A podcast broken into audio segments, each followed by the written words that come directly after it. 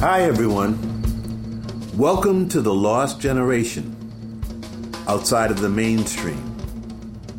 My name is William Hooker. I am a musician, poet, and part of this generation of artists. My goal with this podcast, which is being broadcast on its own YouTube channel and my website, WilliamHooker.com, is to introduce you to many of the musical artists that are outside of the mainstream and have made important artistic contributions to our culture. I have also interviewed producers of the music and many fans and supporters of this work. My guests are sharing what makes this art form unique and significant. I hope these conversations will inspire you to listen to the music, which may change you and the way you view music, which again is outside of the mainstream.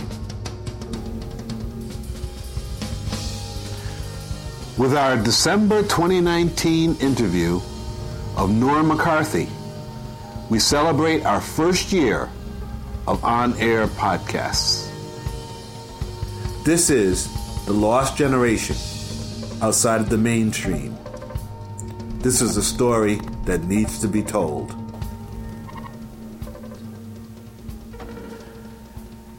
Today I am interviewing vocalist, band leader, composer, Nora McCarthy. Laura, would you tell us something about yourself in a brief capsule? You left out poet. All right, then that's fine too. That's fine too, Nora. Yeah. Tell us about yourself. Oh, okay. In a capsule. In a capsule. Yes. I'm just a creative girl, creative woman. I come from Cleveland, Ohio. I come from a family of, there's five of us, one brother, four sisters, growing up in a sort of like a blue-collar type of style, if you will. And I'm a mother. I've been married. I have five sons. Those were my first works of art. I've been singing all my life. I studied music since the age of 7. Always wanted to do the singing. Jazz, of course, was the first influence I ever had through my older siblings who used to babysit me. And so I got the music that way. My father also and my mother, musicians, but also had regular jobs, Yes. That wasn't their vocation in life. My father did work for Universal Pictures before I was born because all of our cousins were set directors out there. Mm-hmm. For Universal, and but then when it was time to have me, they moved back to Cleveland, Ohio, so I missed out on the Hollywood thing. But maybe that might have been a calling from another, lifetime or something. Absolutely. But, so my father passed when I was 11 and changed the course of my life. I used to sing a lot during my high school years. Right. In little bands and stuff, and I listened to music... always R&B, soul, gospel. That was my main influences in jazz. And then I got married. I met somebody at a very young age, and I got married at the age of 19. Mm-hmm. And started having my family. And then, as fate would have it, by the time I was 28 years old, I was also, I should go backwards a little bit, the man I married, his father was Hawaiian. They were Hawaiian. And he was a musician as well. Right. And he played, piano, ukulele, the drums, all kinds of drums. And he used to do all the original folkloric Hawaiian music, but also jazzed up versions of that. Okay. And other popular music at the time. Okay. So he heard me singing one night when I was upstairs changing my son's diaper, and he says, you can sing. Why don't you come downstairs and see if we can do some stuff? And I took him up on that, and I used to work with him. And I would take down the lyrics of the old folkloric Hawaiian music phonetically. And I would pick up the needle, put it down, pick up the needle. Not a very easy thing to do, but I learned that music, and it was great. So like around 26, I ended up getting divorced from that husband. And I went into, I met someone in the jazz world who was a drummer. I should mention his name. He'd be happy if I did. Rongo Dale, a wonderful drummer. And he brought me into the jazz world, and I never looked back. That was it. I met everybody I needed to know in Cleveland. Mm-hmm. I started running my own bands, mm-hmm. and I was quite prominent there. I did a lot of work and worked for a long time until I came to New York City. And the reason why I came to New York City was because I continued to grow as a musician. Mm-hmm. And I also married again and then had some more children. When did you come back to New York City? When did you come into New York City? I came into the first time I came in, actually, 1978, just for a visit. We came to pick up a saxophonist by the name of Ernie Krivda. And I had never been here before, and I was just taken with the place. And I remember when we were leaving, after we got him and brought him back to Cleveland, I looked at the bridge as I was crossing it going, I'll be back. I didn't realize it would take so long, but I eventually did get back here. And then I came in early 90s because a friend of mine who also was from Cleveland, of course, that's why she was my friend, mm-hmm. had moved to Brooklyn. Okay. And she came to hear me one night at a club called Club Isabella, where I worked quite frequently. And she says, you know what, you got to get out of here. You belong in New York. I'll sponsor you. Come and stay with me. If you like it, stay. If you don't, then you've nothing to lose, do that. Right. And I also, at that time, I had met Greg Bandy, who, wonderful drummer. You know Greg, right? Greg Bandy?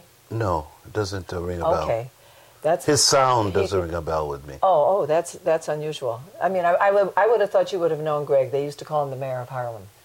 But he's he doesn't really play avant-garde or any of that kind of stuff, but he's a great swinging drummer. And I met him, and he came back to Cleveland because that's where he's from. And we worked together, and he said to me, get out of Cleveland.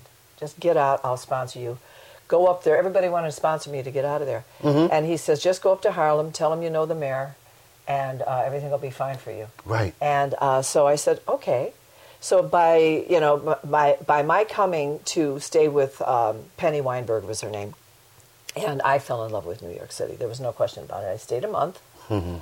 and I loved it.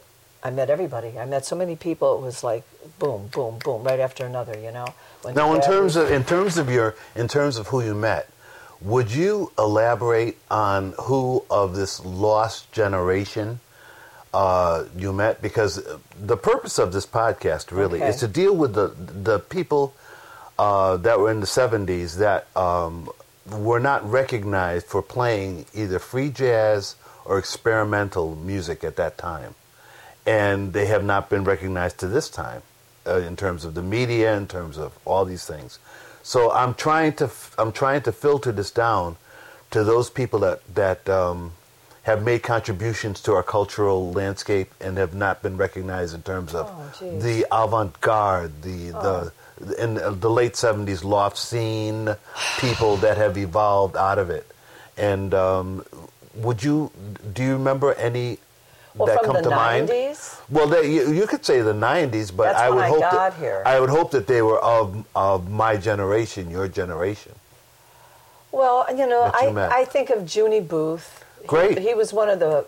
I really give Junie Booth a lot of credit for taking me out of just like the mainstream. Because I was always a person who... The reason why I came here is because I was hearing things differently than most in my area of Cleveland, Ohio. And I was doing a lot of improvising, and I was growing and starting to compose a lot. So when I first got here, I was just hitting the main scenes, like going to Smalls and going to Bradley's and, places like that. And I was meeting those kinds of folks. I met Steve Neal. I met Harold Mayburn, It wasn't until I met... probably a lot more people that I can't even remember. Then I met Junie. Now, for people that are listening, they might not know who Junie is. I know he's a bassist. Yeah. Now, would you elaborate on his music?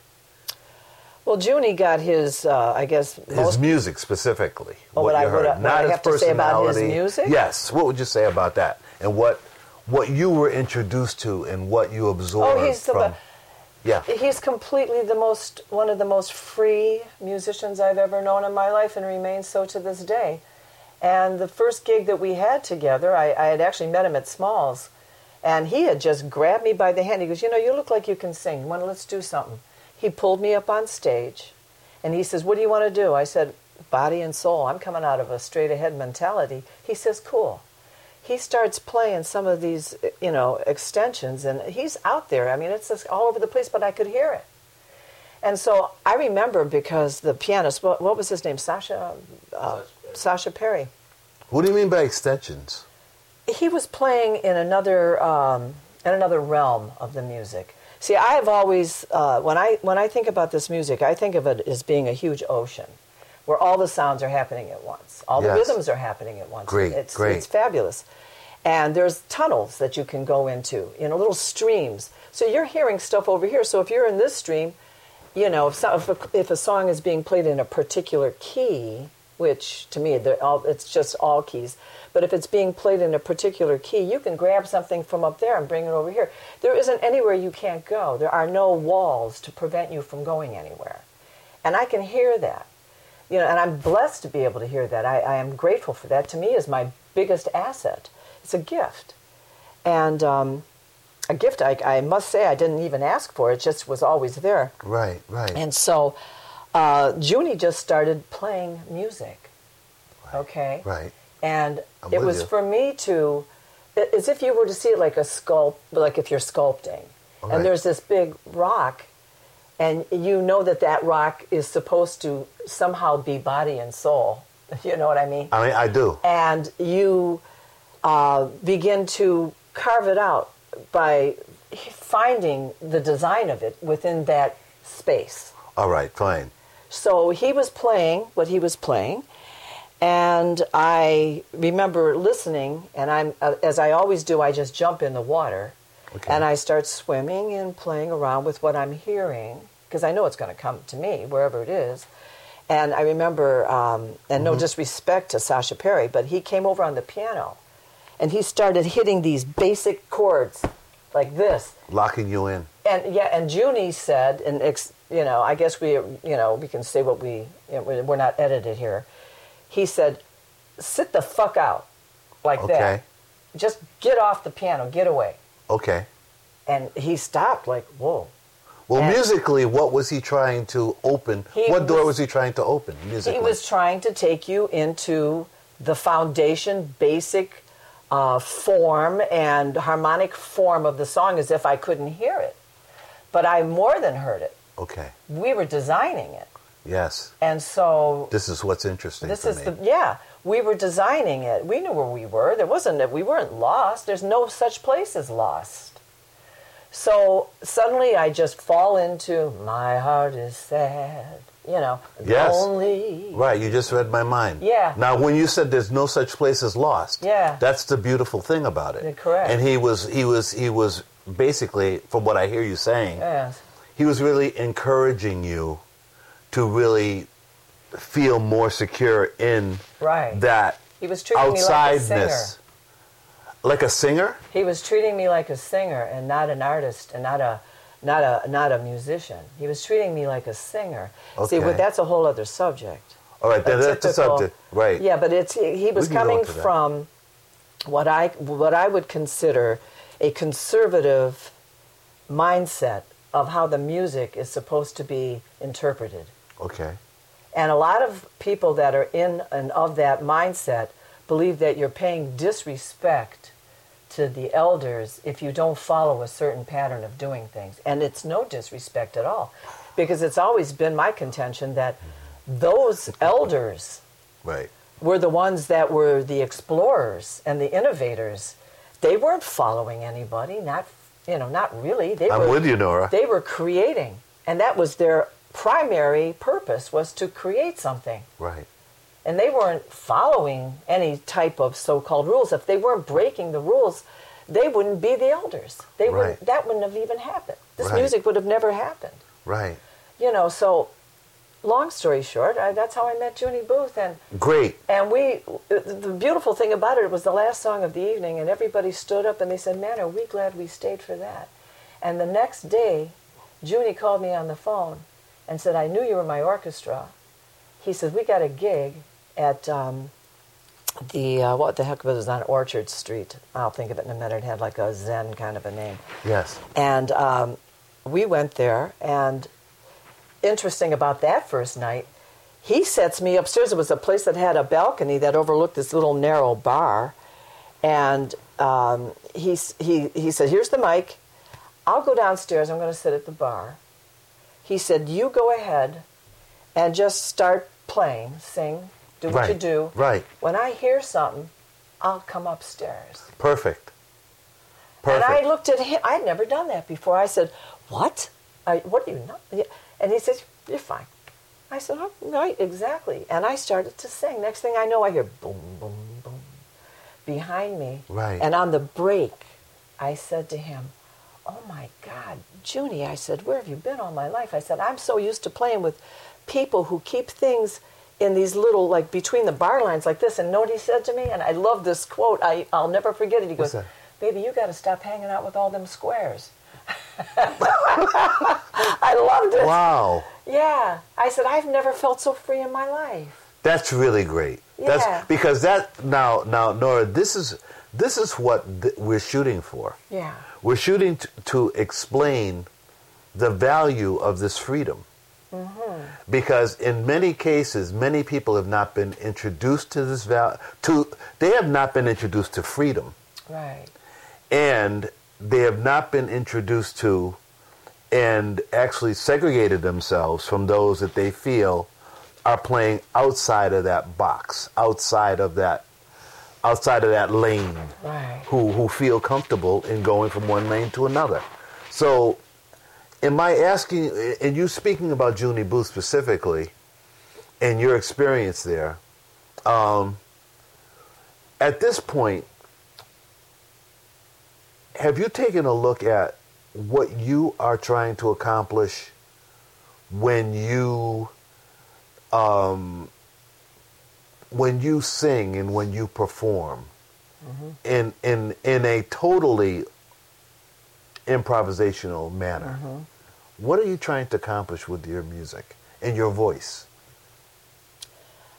Well, take it anywhere you want. Yeah. I mean, but that's my question. Again, I see this from a multidisciplinary position, a perspective yes. of both a painter, the visual arts, as a dancer, movement, rhythmically, because there's a pulse and everything. So you have the sound is an amazing place to go. Everything is sound. Silence is sound. I was saying that to my friend today. Yeah. "Oh, you must be a mind reader as well." But go on.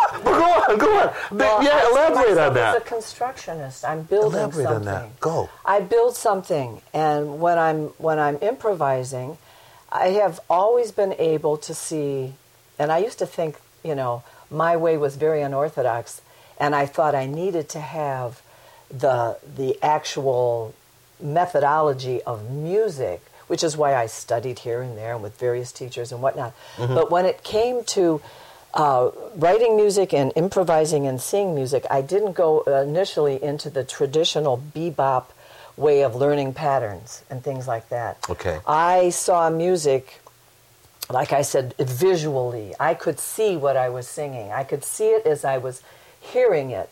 And I could also I saw colors. Yes. I saw lines. I saw dimensions. Yes. Yes. And with the group I just recently was working with for many years was with Dom Minasi and Raz Moshe. I called that, we were constructing, and the beautiful thing about it is it was a one-mind kind of a thing. But as we were both working off of one another, it was truly like seeing, almost as if you have to have some kind of a visual to hold on to, workers with equipment that was actually either painting, building, forming, doing in synchronicity with one another. And this thing was taking shape and moving and happening. So it's kind of a 3 or 4 or 5. I don't limit myself to dimensions anymore. I know that we have 3 dimensions that we're sure of, but then there's the 4th and the 5th and all the other types of energies that are out there, Absolutely. The subtle energies Absolutely. That are out there. And so they're there. Why not go and explore them and use them? So if those are the things that come to me when I'm hearing the music as it's happening, those are the sounds that I make. And if they make me emote a grunt or a word or tear something apart or put a pulse to it right. or a color, I am at its disposal. I am not doing nothing more than what it wants me to do. I'm stepping into it. Absolutely. And it is allowing me to, it is manipulating me.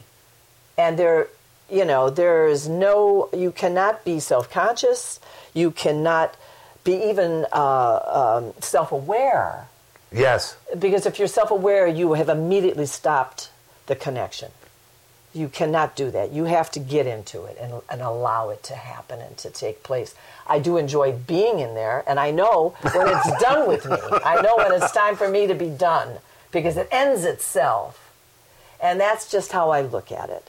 And I've also, because of the acting that I've been involved in most of my life, but more this year and the last couple of years, I've been doing more of that kind of a thing. Okay. But there's so much drama. So in what you're doing, and you are telling a story, you must be telling something, or you're creating something. So back when I was younger and I was trying to create and learn, make myself a musician, because I do have so much respect for musicians. Yes, and yes. The instrumentalists, we're all instrumentalists. If you're that kind of a singer, that you understand that you are an instrument, and just like any other musician out here, you have to have respect. You have to have respect for your instrument, and so that's how you apply yourself. I would sit and listen and see the thing moving, and I would draw it down, and I say, people are going to think you're nuts if you tell them that this is what the music, and I've shown Jorge, because he's my counterpart here, I've shown him, I said, don't think I'm crazy, but this is how I see music. Fine. And he looks at it, he goes, I don't think you're crazy at all. I think that's very interesting. Absolutely. Yeah. Absolutely. Now, Dom Minasi, specifically. Oh, yeah. Mm-hmm. I just recently heard him play, and I didn't get a chance to talk to him that at length. Yeah. But would you tell me something about how you perceive his interpretation of this music? Well, he's another person I would say is in a category by himself. What does he play? He plays guitar. Fine. Well, how would you elaborate? How would you elaborate on that? He uses that guitar in any way imaginable mm-hmm. to accomplish getting a mood, an energy, a sound. He's certainly a well-educated musician. He knows music. He knows. Many areas of music, and the straight-ahead jazz, which is, he used to always say, I don't understand why people don't give me gigs. I can play straight ahead like nobody's business, and he's written many, many, many compositions. In fact, I did a show at the Metropolitan Room featuring the music of Dom Minasi with him.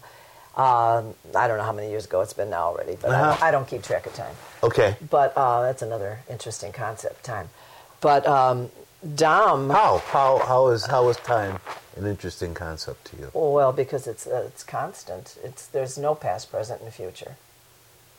It's again like sound. It's just all happening at once. All right, go. And it also has many pockets and dimensions and shapes and things like that. All right. So I'm not a physicist. Right. I got you. I understand. But I have always been. Extremely interested and curious about it. And when I got that way, I was drawn toward sound healing. And I learned enough to be dangerous, okay. but to continue being curious about it, because I know it heals. I right. definitely know that sound heals. And I know that sound also is multidimensional, and it also is it embodies the subtle energies that we have been taught to not investigate and not to give credence to. Because when you get into those areas, right. then they start saying that it's mysticism, or you're talking to, you can talk to the people who have passed, which have only gone and changed energies. They haven't left. Nothing leaves this place. All right, but back to the living. Okay, back to the living. Dom Minasi. Yes, tell me about his music as you've perceived what you've been exposed to. I think Dom Minasi. And tell me something about his music. Okay, well, I think he's brilliant. I think Dom has his music again is much like that ocean of sound that I was talking about. How does he write? Does he hand you written music? Yeah, in what form is it? Yeah. In what form is it? It's very simple. Is it in graphs? Is it in colors? No, he doesn't do graphic notation. Okay. He doesn't do. He'll give you, at least for what we were doing with our group. That's what I mean. Uh-huh. He would give like a simple melodic line. Yes. And then there would be areas, bars of here. This is what we're going to do. We improvise here, mm-hmm. and then we come back. So it was basically just like to say, I'm giving you the map, and then you can take it and go wherever you want with it. But we always have, it's almost like if you were deep sea diving and somebody puts you on some sort of a rope and you're going down into the ocean. You've got the rope, but you're allowed to let go and investigate all the areas around. And then when it's time to, I guess for the, because you know what, even though we're doing this music, you always have to take into consideration that there are people listening to you that may not know what the hell you're doing. And you always, for me. Okay. And I think Dom would probably agree with this. Great. You want to involve the audience. You don't want to take that journey by yourself. You want to show them something. You want to pull them in. You need their energy as well. You want to take their mind places so that they're like, wow, what ride are we on? This is fantastic. I'm seeing what you're doing. This is amazing. So you want that energy. So you have to have a rope to pull them back in to say, okay, wow. the ride's over now. We're going to go on to another experience. Wow. And rope is really necessary, isn't it? Well, yes, I think so. I do the same. I do different types of composition. I write regular compositions with regular notes and chords and bar lines and arrangements. Okay. I do that. Uh-huh. I also write graphic compositions. Yes. And those are the ones that Jorge and I have worked with considerably. We've done a couple CDs with those. Well, let me ask you a question then. In that case, what does a drum part look like? Well, I haven't worked with a drum part in those compositions that I've written. But the drum part, this is what I would do in a situation like that.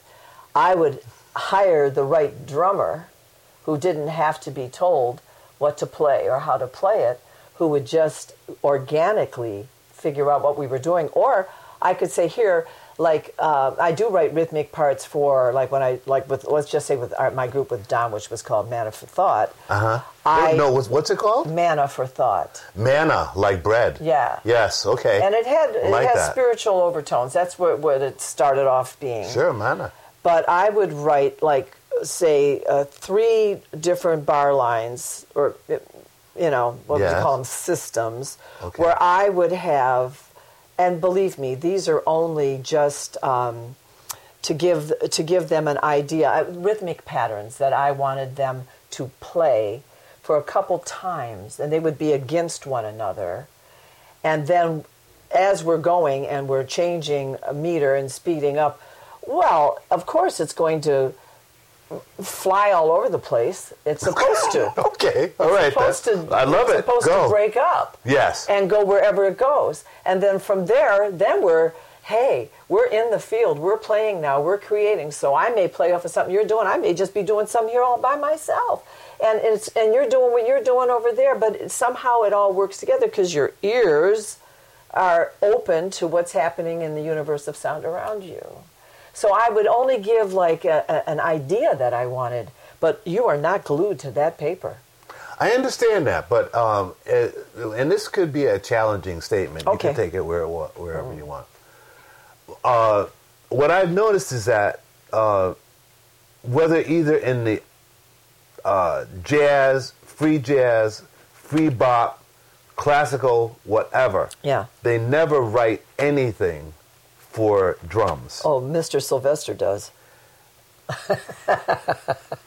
All right, go ahead. They never write anything for drums. Okay. I mean, because what I've noticed is that I don't think they know how. Uh-huh. I'll be perfectly frank. Yeah. I don't think they know how. I think that in terms of this ink going on this paper, right, it deals with note notation, and it does not deal with what I know how to read in terms of drumming. Okay. Because that's what I read. So then when a person approaches me that's an instrumentalist, they usually say, can you read? And they're talking about, yeah, can I read musical notation, but not drum notation? Yeah. So then I ask myself, and I mean, I'm not trying to be obnoxious about it, but I ask myself, why is it that they never give any drummer anything to read? They just give the person some sort of general framework, but they don't do that for you. For example, if you had a melody and they want you to sing the melody, they either sing the melody to you, yeah, and you get it and you sing it back, you read it, yeah, or else you read it, and it's actually right on the paper. So I have a little problem. I have a little problem with this thing of like the drummer just has all these dashes, and like it's perceived that the person is supposed to go wherever they feel like going, like they are. Well, it gives a certain freedom, but that's a little thing that I've been thinking about for quite a while. Being playing with as many people as I played with and being around many people. It's never there for me. It's never, so it doesn't matter because usually I don't deal with meter at all. Correct. But I'm just throwing that out there to you because this could be an interesting thing, a doorway for yourself. And I think that I know you're thinking about this right now. I am, because I was thinking about I would probably do it through, I draw what I see. What I hear, music. I would probably give you a design. I've used design. That's interesting. I would probably give you a design because I have worked with various types of designs in my my graphic compositions. All right, that's interesting. I have a lot of different types. Some of them almost look like the what do they call those things? Oh my God, like templates. Thank you, Nora. Yeah, they look like templates. All right. And so I do that, and I also have an overall design of how I want the improvisation to look, and I draw them on the paper. Thank you, Nora. So those I do. All right. As far as rhythm goes, and all of that other stuff, I don't. I feel like I must be a drummer. I use my voice percussively.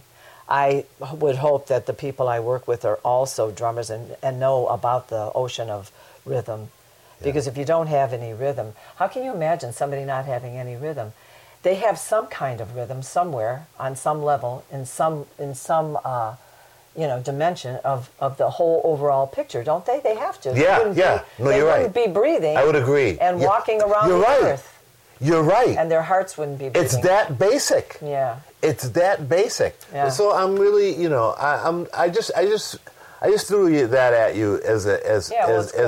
So you're going to give me that design, and I'm going to play it. Thank you, Nora. Now I just got a job. So since I've not worked with a drummer in my free stuff. I never have. Well, that's why we meeting. Yes, that's correct. Now.